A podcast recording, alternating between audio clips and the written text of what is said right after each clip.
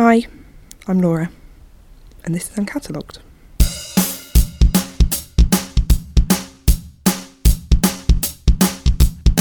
My feelings will not be repressed. You must allow me to tell you how ardently I admire and love you. Here you go, Ralph. You choo choo choose me? Happy Valentine's. Ah, love. L O V E, love. L is for life. And what is life without love? O is for.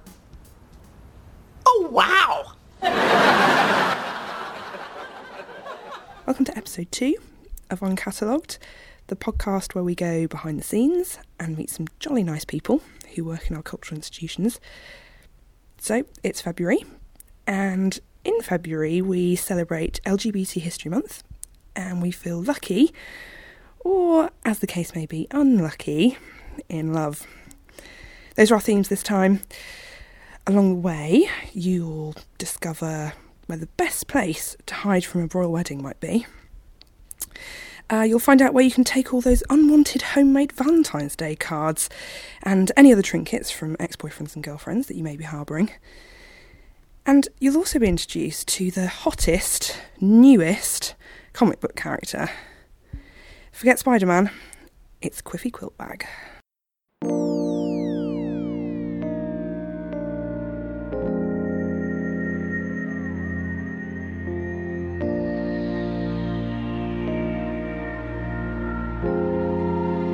So, when I chose the themes for this episode, what I really wanted to do was find a couple who had met in a cultural institution.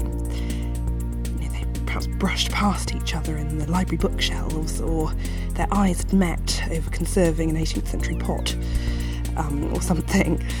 And I also obviously wanted to interview someone about LGBTQ history and you know what that means in a museum context. And in a happy coincidence, I've managed to kill two birds with one stone. And my first interview is with Dawn and Zorian. They're both assistant curators at the V&A, and they are also the co-chairs of the V&A's LGBTQ working group. We'll get onto that a bit more in a minute. But firstly, I just asked them both how they ended up here.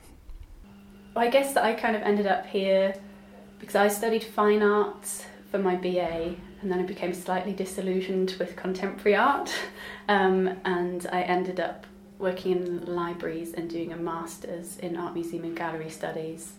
And I actually moved to London to start a job at the Imperial War Museum, um, which was looking with uh, through their records and cataloguing systems, which was actually really quite interesting. I learned a lot more about the makes of tank and various ships that I can't remember now, so I don't want to say too much in case I get all the terminology wrong. Um, Before joining the museum, I was with a sort of radical art collective, and we squatted big buildings all over London to do exhibitions and cabaret clubs and events and so um, yeah we did that and before that I uh, lived in Paris for five years and I was working in documentary films for TV and um, in publishing and then before that I was in Manchester and one of the most boring jobs I ever had was uh, in the medical records department in the basement of the uh, large largest hospital in Manchester. And I didn't really think I thought at the time like I did a history of art degree and thought you know this is what am I doing here kind of thing. But that kind of came around to be really useful dealing with like a million paper records and archives and stuff. It just happened to be about uh, diseases and bits of bodies and things that were unpleasant, but it turned out to be very useful. Um, I wanted to work in film, but that's probably even more difficult. Than I wanted to make my own films, but I didn't have any money or equipment. I, what I had, I still have plans. I think one day to make films, should I ever have the equipment and the time. but you know, it's not like a given up dream, but it's just on the back burner, I suppose. Yeah, I think as well it's realizing that even if you're getting you've got a job and a, like having a career in one area, you can still have your interests outside of it. Yeah. and Keep those up, and they might turn into something else Hmm. in the future. So yeah, I don't feel like I've completely cut off all the other things that I was Yeah. interesting just to become a museum. we wanted to make a person. com- we wanted to make comic books as well, Yeah. With like drag queen superheroes. That's the plan. Yeah, if I make up the story and Dawn do the drawing, perhaps we could Yeah. be uh, yeah. Set Brilliant in team. the V&A. as Well, we, we did also, yeah, we were thinking museum based uh, behind the scenes comics, and then we were wondering what, what stories you could get away with. And if this is for maybe something that should be shelved for when, I don't know, you're retired or have moved on somewhere. Well, Yeah. thinking like Americans, the Harvey Pekar American Splendor ones this were set in his library archive sort of office where he worked. So it's sort of you know the idea of that, but then having a sort of a we had a queer character called Quiffy Quiltbag who would be their kind of uh, adventures through the museum. So now that we've said it, we're going to have to do it, Mm. which is we I was going to say, I'm now, like, really excited. I'm really excited about this. You heard it here first.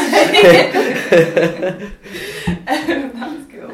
Um, and you guys are a couple. yes. yes. Um, and did you meet here?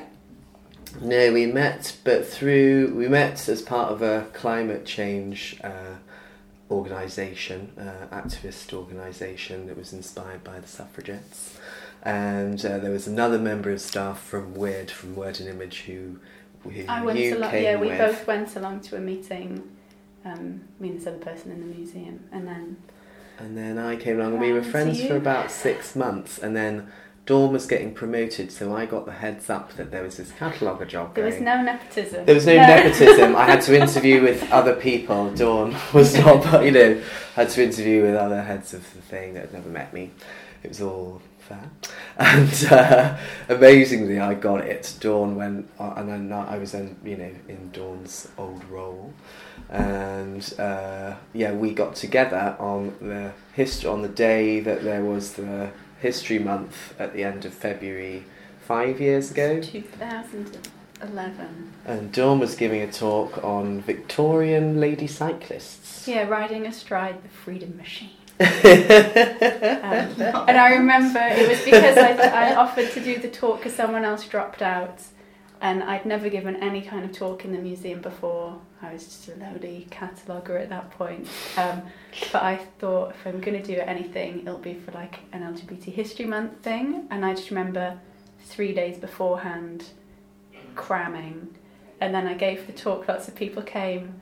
Um, but I just couldn't tell if it had gone well or not at all. It was good. I remember having that post-event feeling of really did go well. Someone was impressed. And then you happened to be having a house party that Yeah. night, your famous fancy dress parties that you used to have at your Yeah. house. yeah. Um, but yeah, and so that's the only way I never remember anniversaries, but because we now are the co-chairs of History Month and we do History Month events on the same on the last Saturday of every month. So there's one coming up on the 27th of February this month. That's our Yeah. anniversary, so it's It's kind always of a day like that's cheesy. slightly stressful. Yeah, yeah. doing Anniversary event. laugh. Yeah. Getting a lecture. Yeah. But yeah, then we'll you know have a celebratory tea out after we've done our History Month uh, Yeah. stuff or something. I don't know. Don't know what we'll do, but it'll be fun. That's nice, isn't it?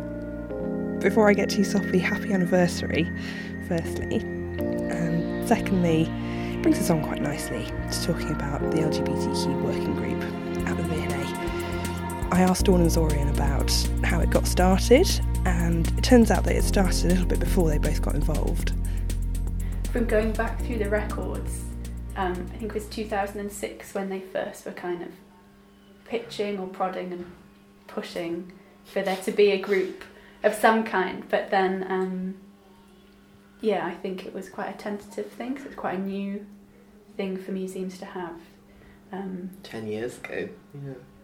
So I think it was trying to find out how it would fit into the museum overall and getting people on board and understanding what what the group would do or why they felt there was a need for it. But um, we took full advantage of the group not quite being semi-official so that we were able to do things but we could kind of get under the radar and make things happen a bit quicker than might usually happen Yeah. in the museum. So we've become a bit more established and official in terms of like museum hierarchies and organisation. So um, yeah, we're not so kind of fly by the seat of your pants on Mm. things, but um, we still get a lot done. And one of our proud proudest things, I suppose, in like a legacy way, we got 29 terms put into the collections management system, so people can tag objects with all kinds of terms. So from AIDS to queer, it was. It went through from uh, nothing went beyond Q in the alphabet of the thing, but we had all trans terminology, and there wasn't even gay and lesbian in there before. There was a thing. My favourite story is the thing about the lesbian cornice.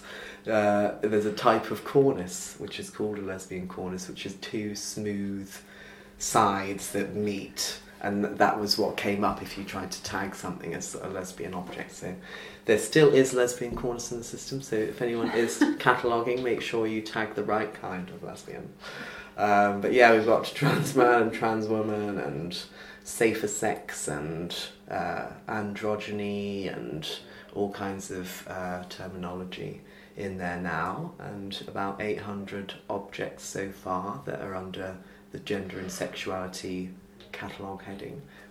But yeah, homoerotic was the seventh most searched thing on V&A's site in July 2015 which is amazing. It was bigger than Yeah. Jesus. Uh, it was not as well. Mo- mo- there was sepulchral ornaments. So I think it was number three. Frankfurt was in there. Flowers, Jesus, and homoerotic. So um, there's some fantastic stuff. Should you search it? Some lovely. Uh, theatre and performance drawings of like Roman centurion costume with tiny pants and you know hard Right, buns. yeah. It's great. yeah. So not only can you do that online, which I'm really hoping that you will do, you can also online download um, a physical trail where you can actually go around the museum, and the group have curated a special tour um, of all the different objects that relate to LGBTQ themes. They're not things that shy away from being noticed in the cases. Um, And then we look at, you know, um, figures from the ancient world like Ganymede and Antinous and these kinds of uh, figures that you might find down in the sculpture gallery, and then queer collectors like, well, uh, William Beckford and Horace Walpole and people like that, who was called the Great Finger Twirler, was uh, the 18th century way of saying that Horace Walpole was a little bit camp. Um, but there's, so there's stories that we'll sort of bring out or we'll put a little bio in the record so you might not always be saying like this is a gay object but you can say that this person had connections with or wasn't. People like Cecil Beaton we've got tons of his stuff. Um, so and some of those are very very kind of camp and queer and they're all his sort of coterie of fabulous 1930s kind of party people you know so um, yeah so it's very very broad. We also just found about a hundred kind of muscle man beefcake photographs that were supposedly for life drawing purposes but they're just like you know physique magazine kind of uh, things that were like essentially gay magazines from the 50s that were in a box at Blythe and we just uh, photographed those and put them up. So that's what I shall finish tagging today. Um, yeah so every time people check back there'll be more stuff. Yeah. I went on to ask them both what their favourite object on the trail is. Um, well, the thing that we used for the cover of the out on display thing is the Charles James dress that Dawn mentioned, and just within this one dress, like Charles James was this fantastically camp couturier um, who uh, designed this dress, and in it are the faces of Jean Cocteau and his lover and muse Jean Marais. And then, um, uh, so all three of them moved, as we say in the book, all, all three of them moved in the same cosmopolitan, tolerant, and sexually liberated artistic circles of the time. And the gown was donated by Cecil Beaton. So within the one dress, there's uh, four like fantastic queer people that perhaps they, you know, perhaps there's a lot of people that haven't heard of all of them, and then they can go and discover, you know, about their lives and things. So. So finally, rather than pry any more into their personal relationship, I asked Dawn and Zorian about how they feel that LGBTQ history and culture is represented and tackled by museums. there's been a huge shift, I think, in the last five years. Yeah. And with 2017 coming up, there's every, well, most of the large museums are noting it with either a, a, a large exhibition or display or conferences and things, and everybody seems to be coming round to having proper terminology put in and Yeah, I, of I think with um, with the majority of museums, because you're working with historical, like historic collections, historic um, kind of systems that the museum, like the whole museum, is historic in its setup. so, say here, you're it's a 19th century place. Um, that is constantly evolving, but in such a big place, it can be quite so. I think um, Oliver Winchester once described it, it's a bit like a coral. It's very beautiful and there's lots happening, but it moves quite slowly at times, um, which I, I think is probably the same for a lot of places. So, yeah, as Zorian said, there's lots of, in the past few years, there's been a lot of change and a lot of um, kind of enthusiasm and movement to more kind of inclusive generally, not just in terms of LGBTQ audiences and content. Um, And I think it's like an avalanche, really, when one museum really starts doing a lot of stuff, then other ones are going to go, "Oh, hang on, like, I think even very traditional seeming institutions like English Heritage and the National Trust are doing big projects now to, you know, do LGBTQ mapping and bringing out those kind of queer histories from in their historic properties and mm-hmm. stuff. And, you know, it, it's, it's just really a great time, I think, for finally sort of catching up and you know finally really putting that content back into mm-hmm. places. And Yeah. the museum was set up with socialist principles. It was not set up as some kind of imperial Queen Victoria loving endeavour. It was uh, a, an art, a museum of art and design for all, and one of the first ones to be open for free to everyone. And you know, people I think don't always realise that about the V&A, but it is true. I think one of my favourite um, quotes that I keep using is that Henry Cole, the founder of um, what was the South Kensington Museum, and he, he he apparently said that he envisaged the museum as being like a book with its pages always open and not shut, which I think is kind of quite a nice um, thought for how we should be kind of considering the collections and the activities that go on here. That it is a constantly kind of a growing and evolving place. Hmm. Nicely said.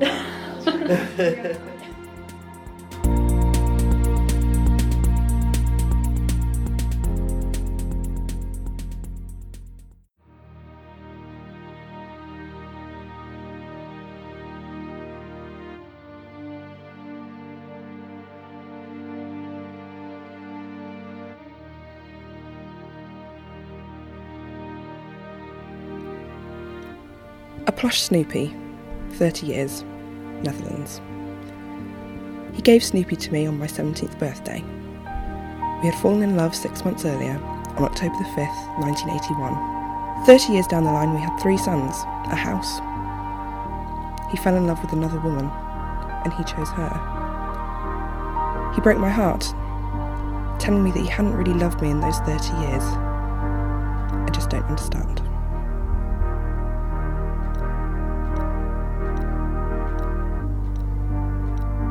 Snoopy and Snoopy's story is one of hundreds of objects in the Museum of Broken Relationships. Set up 10 years ago in Zagreb, Croatia, it toured to London a few years ago, and I remember thinking, what a brilliant idea! So affecting, it's so interesting. I was lucky enough to get a little interview with one of the founding creators. My name is Dražen Grubišić. Um, I'm an artist uh, coming from Zagreb, Croatia. It was just an idea coming from a pretty personal experience since at the time uh, Vištica, who's a co-founder, and I uh, we were breaking up, and uh, while in the in the process of it, we were discussing what to do with uh, all the objects that are left behind, uh, the objects that we had, uh, the objects that were presents, uh, kind of tokens of love, and what will their life going to be now after our relationship is over? And somehow this idea of wouldn't it be great if there was a place where you can just put them away so kind of to preserve them and but at the same time to move them away from you because they're reminders of something that's broken now. Uh, that idea came to mind and and we thought well it might as well work as an art project. So we just wrote it down put it on a piece of paper not to forget it. But i was certain that this already exists somewhere. So we sat down and I think I googled for a couple of days and I couldn't find anything. But on the contrary, what I did find was so many advice on moving on uh, in a way, uh, advising you to get all the things and, if possible, burn them ritually or at least throw them away uh, in trash and forget and so on. And for me, and for Olinka as well, they seems that that seems really a terrible thing to do. Just because something didn't work out, it doesn't mean that. I mean, in our opinion, it doesn't mean that you're supposed to just destroy all the signs of, of its existence ever. Uh, if you were in a relationship uh, lasting four or five years, as we were, um, it meant that a lot of that time was really great time. And uh, if it didn't work out, it doesn't mean it should be forgotten. I mean, we are people who we are because of all the interactions that we had in our life. I mean, starting from our parents and grandparents in our early life and then people who we meet and who we hang out with. And of course, a lot of it I think has to do with our partners. So, why would you want to destroy all the memories of that just because of this short moment of, of anger or uh, disillusion or whatever? Two years after breaking up and coming up with the idea, there was a chance for them both to enter Zagreb Salon, which is a Biennale show. In just two weeks, they got together 42 objects and stories, mostly from their friends, and it was a huge success. They started a tour, and when touring, they would ask local people for their objects and stories. Here's one of my favourite ones from London Jeff and Caroline's wedding album. 1995 to 2005, London. This is an album of our wedding, which took place on Saturday, April the 19th, 1997. The finished photographs hopefully capture not just the formality, but the great joy that we both felt on the day. We had an extremely amicable breakup in August 2005. To this day, we remain great friends, and we speak on the phone several times a week. This wedding album itself lay almost forgotten underneath an occasional table in my sitting room. I say almost forgotten because my rather nervous ginger cat Charlie likes to sit on it underneath the table when he is feeling particularly scared, for example during the bonfire night fireworks. It's on two levels. Uh, you, as a visitor, you get reminded of your relationships in your life, and you, as a donor, get a chance to kind of transform the pain or the lost love and to it, it becomes something else. It becomes a story that you share with everybody. Of course everything is anonymous. It's a really really important. Our project is uh, very much straightforward. It's inclusive. It's uh, something that I think almost everybody on the planet can relate to. And I think that is the, the main reason why it's successful. Uh, all you need to know is to read, and the rest will come.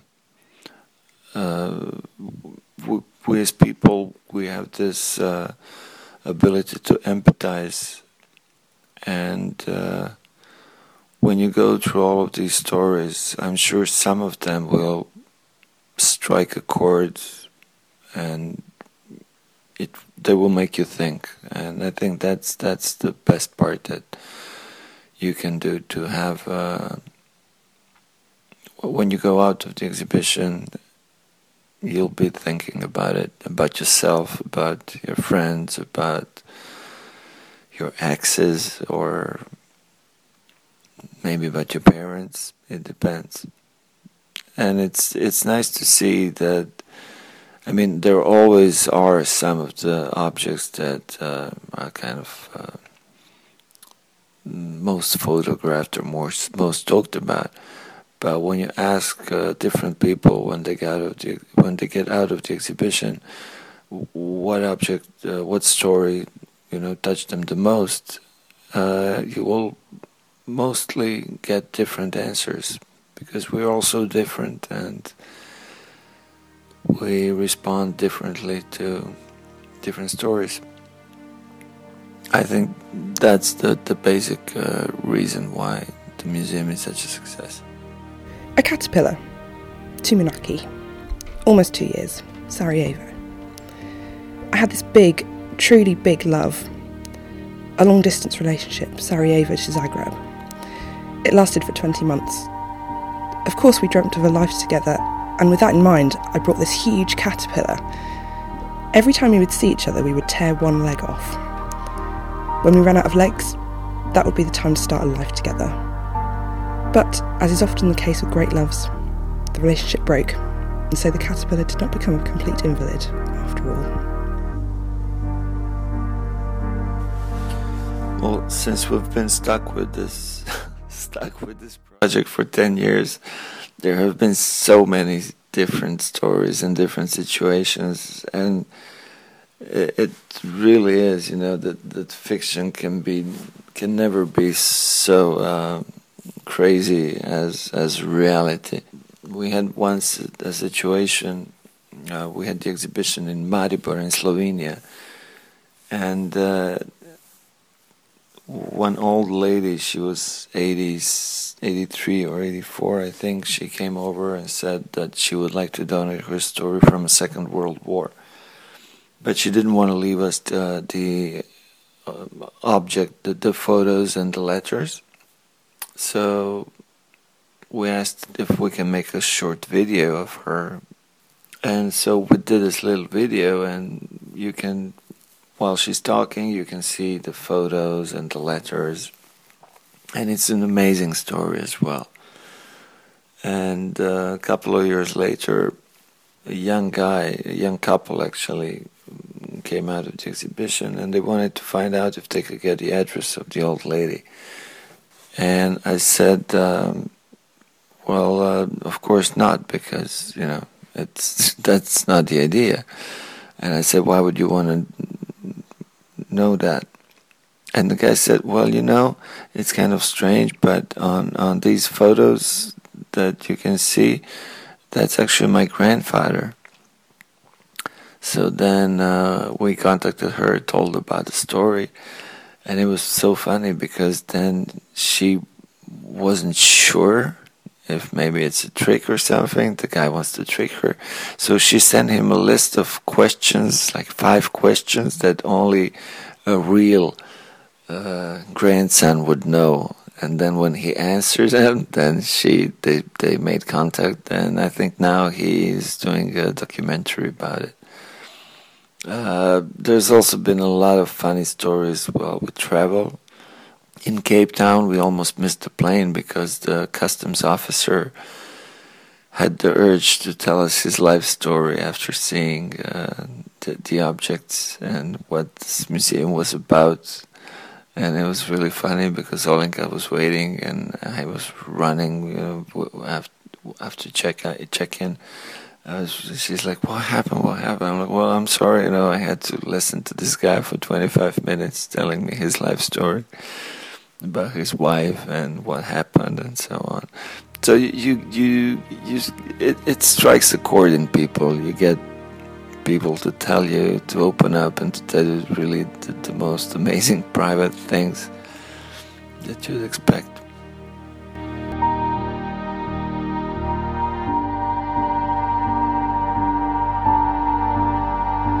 A mobile phone, July 12th, 2003 to April 14th, 2004. Croatia. It was 300 days too long.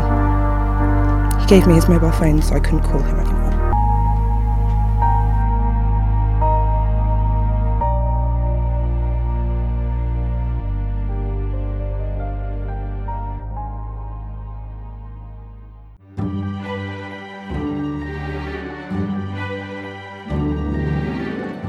Museum of Broken Relationships is a great example of why I love museums and think they're great.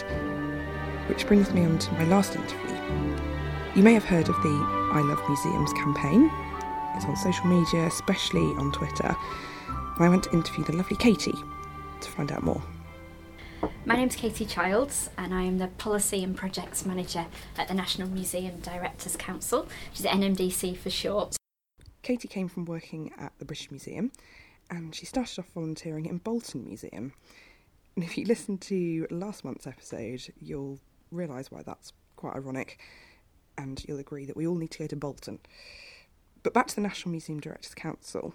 It was founded in 1929 because the government wanted museums to work close together, and directors from all the national and regional museums sit on it. When we, yeah, when we were moving, we found some uh, some of our old documents, um, and it was, but it was from the, the, the then director of, of Kew saying, uh, "Please, can you uh, ask, tell us whether you whether you're attending the NMDC meeting and whether ladies will be present?" Because I think then it was more of a, a sort of gentleman's dining group. There's better gender balance uh, looking at the non-national museums, Mhm. but um, I mean, uh, just a cursory kind of look at the statistics just shows Yeah. Diane is the only female director of a DCMS sponsored national museum, and then two of the three service national service museums sponsored by the MOD are directed by women, so the Army and the RAF. It's a it is a different story when you look at, at non-national museums. It's it's certainly not balanced, but it's a different story. Um, I think there's a big research project somewhere. More on that topic in our next episode, which is for International Women's Day. But for now, back to the campaign. We specifically made the campaign positive because we're quite a positive sector, and um, we know that certainly thinking about it politically, people, politicians do respond to, to kind of positive, can-do, pragmatic um, services, and that's what we are, and that's certainly what the the, the, the image that we wanted to portray. Um, and we wanted to make it broad enough that museums can find their own place in it as well. We were quite surprised how little visitors were aware of how museums were funded, that that, that funding might not exist in the same way, that it might be reduced, um, and that we were of pleasantly surprised how many people were, were, were kind of very happy to say um, that they love museums, that they wanted the nationals to remain free, that sort of stuff. Um, so that's I think, but I think there's this there's quite a lot we can we can do as a whole sector in terms of improving our advocacy skills, and part of that is is starting with talking to visitors. Reading down the list, the fact the, the kind of breadth of reasons that people love museums is is baffling. I mean, lots of people have said they like cake in the cafe, but they do also like the kind of paintings and stuff like that. But if you get people into your museum because you've got a good cafe, and they go, oh, it's a nice place for a brew, nice place for a cup of tea, and then they hang around for 20 minutes and they look around the gallery, is that a problem? I don't think that's a problem. I don't think that's a problem at all. Um, I just went on on the way. I just went to the Louvre in the Imperial War Museum, Yes. um, and their Louve's, I've got to say, brilliant. But there's there's loads of them. That I really enjoyed that. Um, apart from the all important cake and toilets, Katie and her team have been collecting hundreds of real life reasons why people love museums. Here are my two very good friends, Julia and Adrian, reading out some of the reasons so you can get a flavour of what people have been saying. I love museums because where else can you do colouring on a Sunday? Our humanity is rooted in the rich soil of our past. We can't be human without it. I like the giraffe. They expand the mind, nourish the soul, and make life more fun. In times where everything around me has soured, museums offer an opportunity for inspiration where those before us have allowed us to dream. History is good! They are the storybooks of our cultural past, and I am an avid and captivated reader. Where else can you see a fossilised poo and a 1970s microwave? On that subject, I asked Katie why she loves museums. the, the in, kind of infinite possibilities of museums. I love the collections. I love the breadth of collections. I love the fact that um, they we wrote in Museums Matter that they serve a public past, public present, and a public yet to be born. And no other institution does that. There's no other institution where you can go and explore your the the place where you live, the past of the place where you live, where you can use that to inform kind of thinking about the future of it. I love it when you open, even here at the Imperial War Museum, where they, you know, they, they, it's, it's big, big military kits, and you kind of open the doors, and kids are like, "Oh my, wow, what's that?" and, and start asking questions.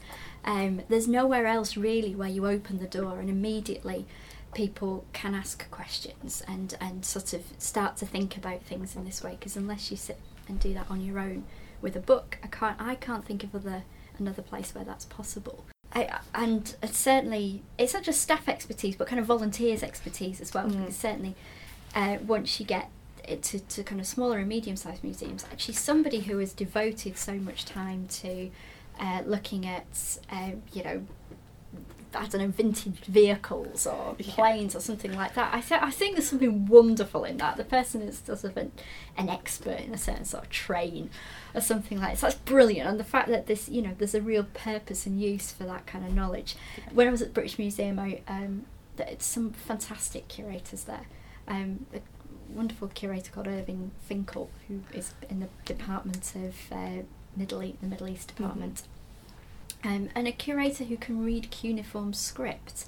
There's only eight people, about eight people in the world who can do that. That's inc- it's, in- it's incredible knowledge, but it's also really important when you kind of think about it in a world context. which is what Uncatalogue is all about. It's not just staff, of course, it's volunteers as well, as Katie said, and she has a brilliant story on that subject. Um, we were just kind of chatting to people as they came in. Um, and apart from meeting a woman dressed up as a prehistoric jellyfish in Yorkshire Museum, which was at the end of the week, and it's that time you get quite tired and you're like, I, I think this is happening. I'm not entirely sure.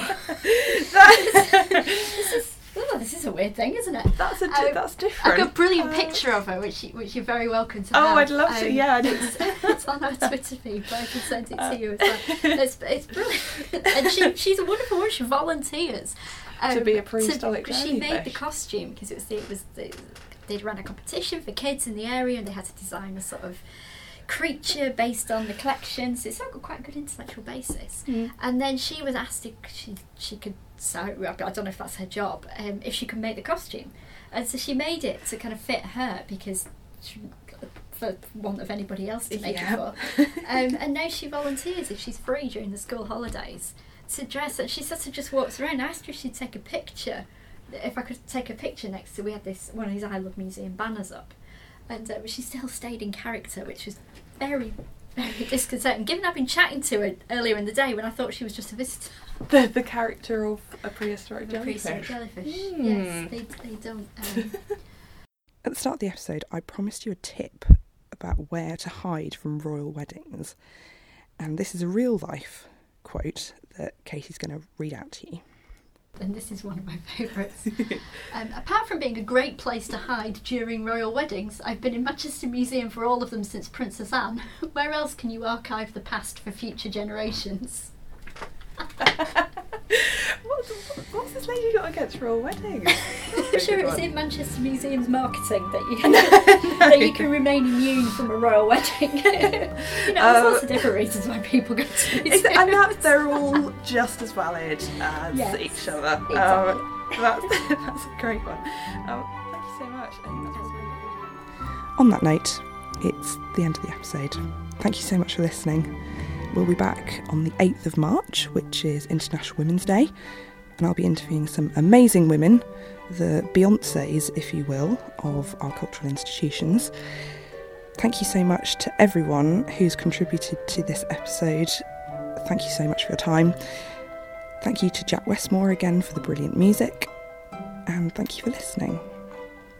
I'm going to leave you with Katie's favourite quote from the I Love Museums campaign. And I think possibly just the best thing that I have ever heard anyone say about museums. Enjoy. Um, my kids are autistic, and if it wasn't for the local museums, their childhood would have been a lot less fun.